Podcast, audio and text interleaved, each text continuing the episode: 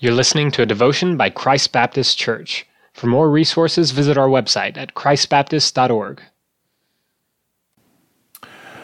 Well, we pick up today where we left off yesterday, and that is looking at J.I. Packer's book, Knowing God.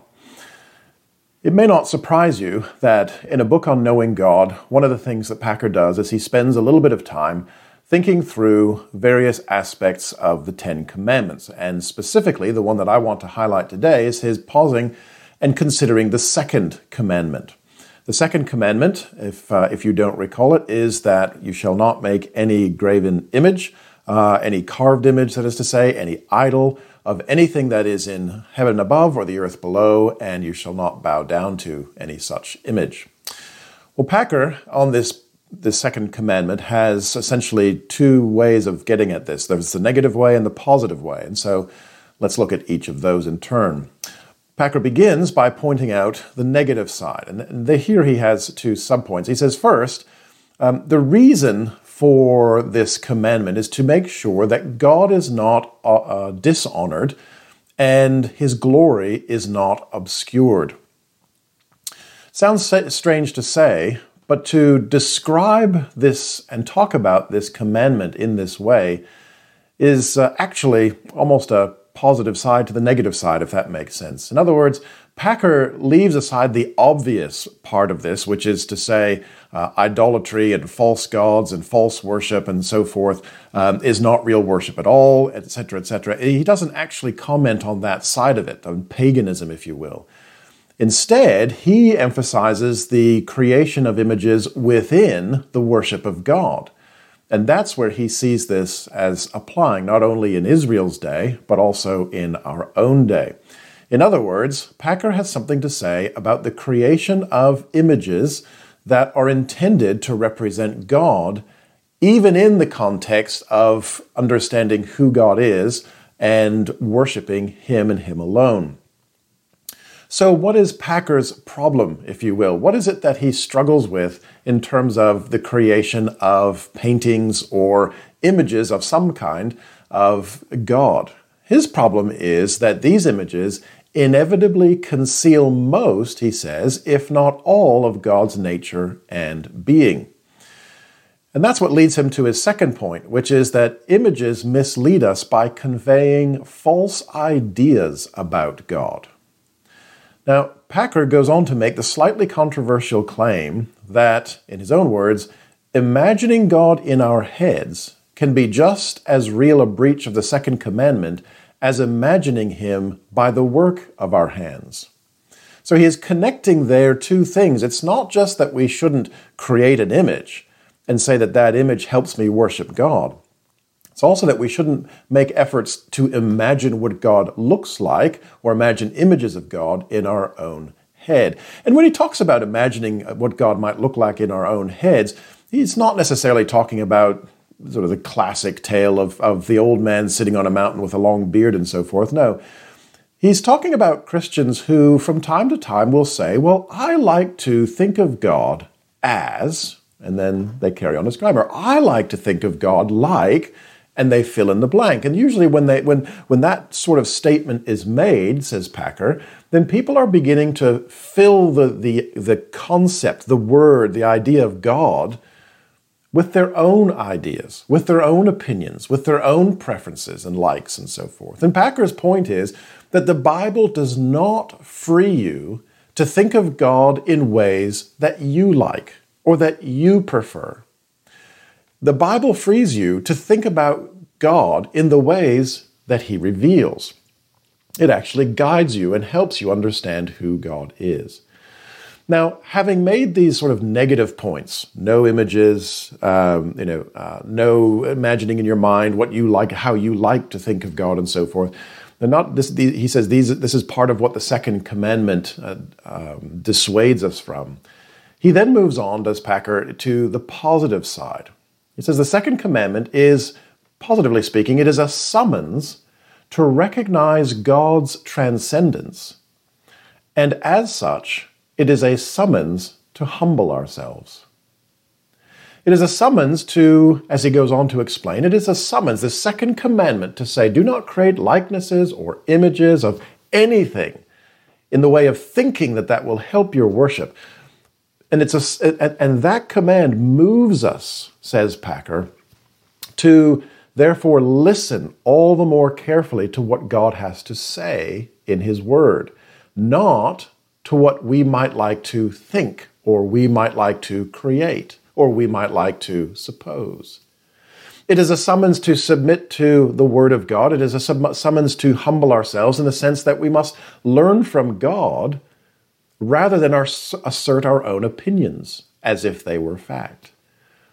And it is a summons to humble ourselves, to let God reveal what He is like rather than inferring what we wish. After all, as uh, Packer reminds us, in Isaiah 55, we read, God speaking, My thoughts are not your thoughts, neither are my ways your ways. For as the heavens are higher than the earth, so are my ways higher than your ways, and my thoughts than your thoughts.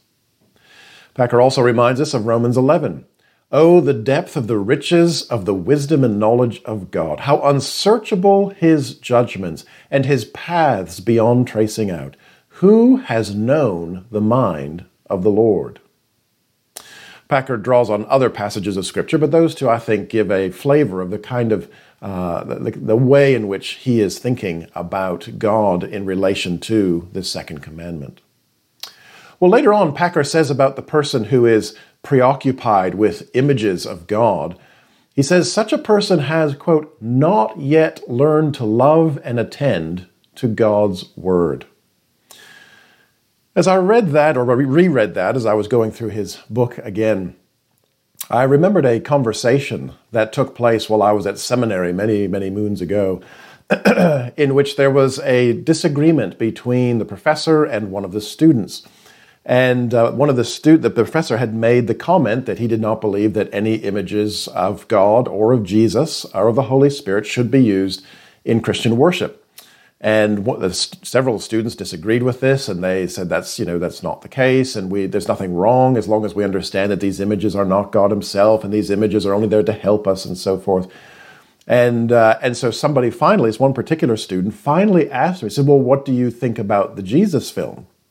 And of course, this was, I think, from the student's perspective, considered the coup de grace. This was it, the final argument that would persuade him, because after all, surely who could argue with the success of the Jesus film that has been shown to, I don't know how many people, a lot of people all around the world, and has been used to bring people to faith in Christ? So he asked him, So surely you're not saying that the Jesus film, you know, is something that we shouldn't be using? To which the professor's response was that he, in fact, did think that it was wrong that the Jesus film should portray Jesus and provide, therefore, an image of Jesus because he included actors in this and acting in that. And, and of course, the response, as you might explain, as expect, was, well, but look at all the good it's done. You can't surely argue against the thousands, perhaps tens or hundreds of thousands of people who've come to faith after watching the Jesus film. To which the professor's uh, point was, uh, let's not forget uh, how often God blesses even our fallen and wayward efforts. It was a very interesting conversation in which he said so often, and he gave some examples, but he said so often, it is very interesting that we are convinced that what we are doing is exactly right and pure and wonderful and just and true and all the rest of it, when in fact we are not properly obeying the Word of God. And yet, even so, in God's deep mercy, He continues to work through even our sinful efforts. After all, if he never worked through our sinful efforts, he could never work through us. Because even while the dominion of sin is over us, the presence of sin can still, it does still remain in us. There is still a wrestling. There is still a, a falling to temptation. There, there is still sanctification that needs to happen as we move ever closer to sinless perfection in the new creation.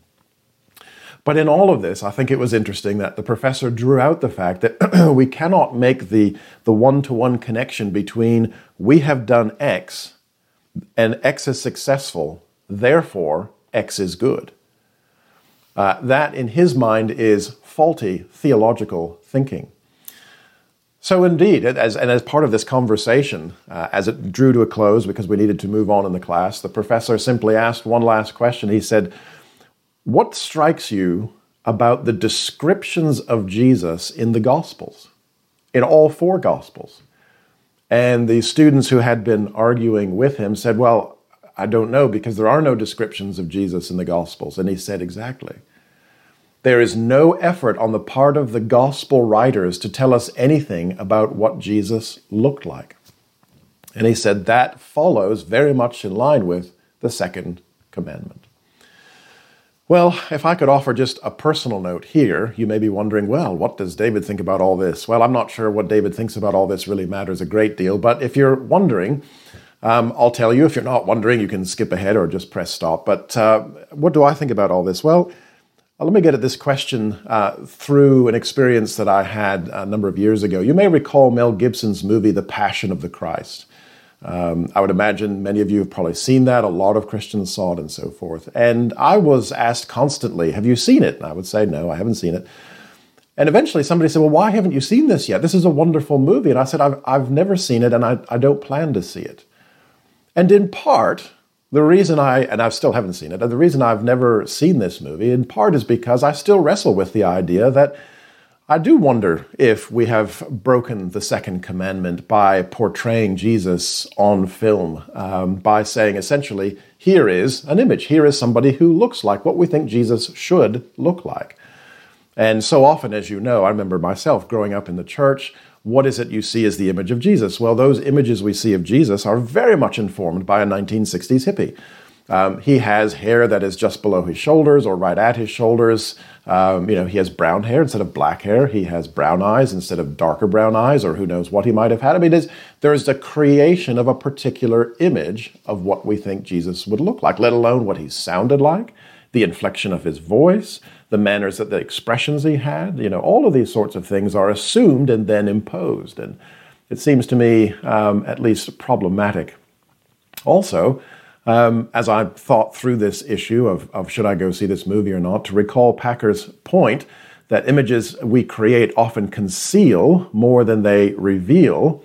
Um, it did occur to me, I wasn't thinking about Packer at the time, but it did occur to me that what is on the screen, that is to say, the uh, the visual as well as the auditory, as well as the whole, just the way it's all done, is very is a very powerful experience that portrays a singular interpretation of who Jesus is and what he was like. And when I say powerful, I mean the influence of the the, the video media can be very strong. Um, as as is, is, evidenced here. Some of you may be listening to this in, just on the audio format. And if you're listening to the audio format and you've never seen me, you have no idea what I look like. Uh, others of you uh, may be on the audio format because you know what I look like and you don't want to have to see me. Um, some of you, you know, you see me every every Sunday. But the, the point is that um, it's it's the audio format conveys less than the video format.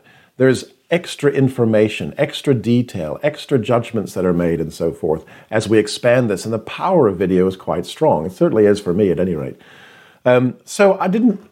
I, decided I didn't want to watch that movie because that would actually inform my interpretation of the Gospels.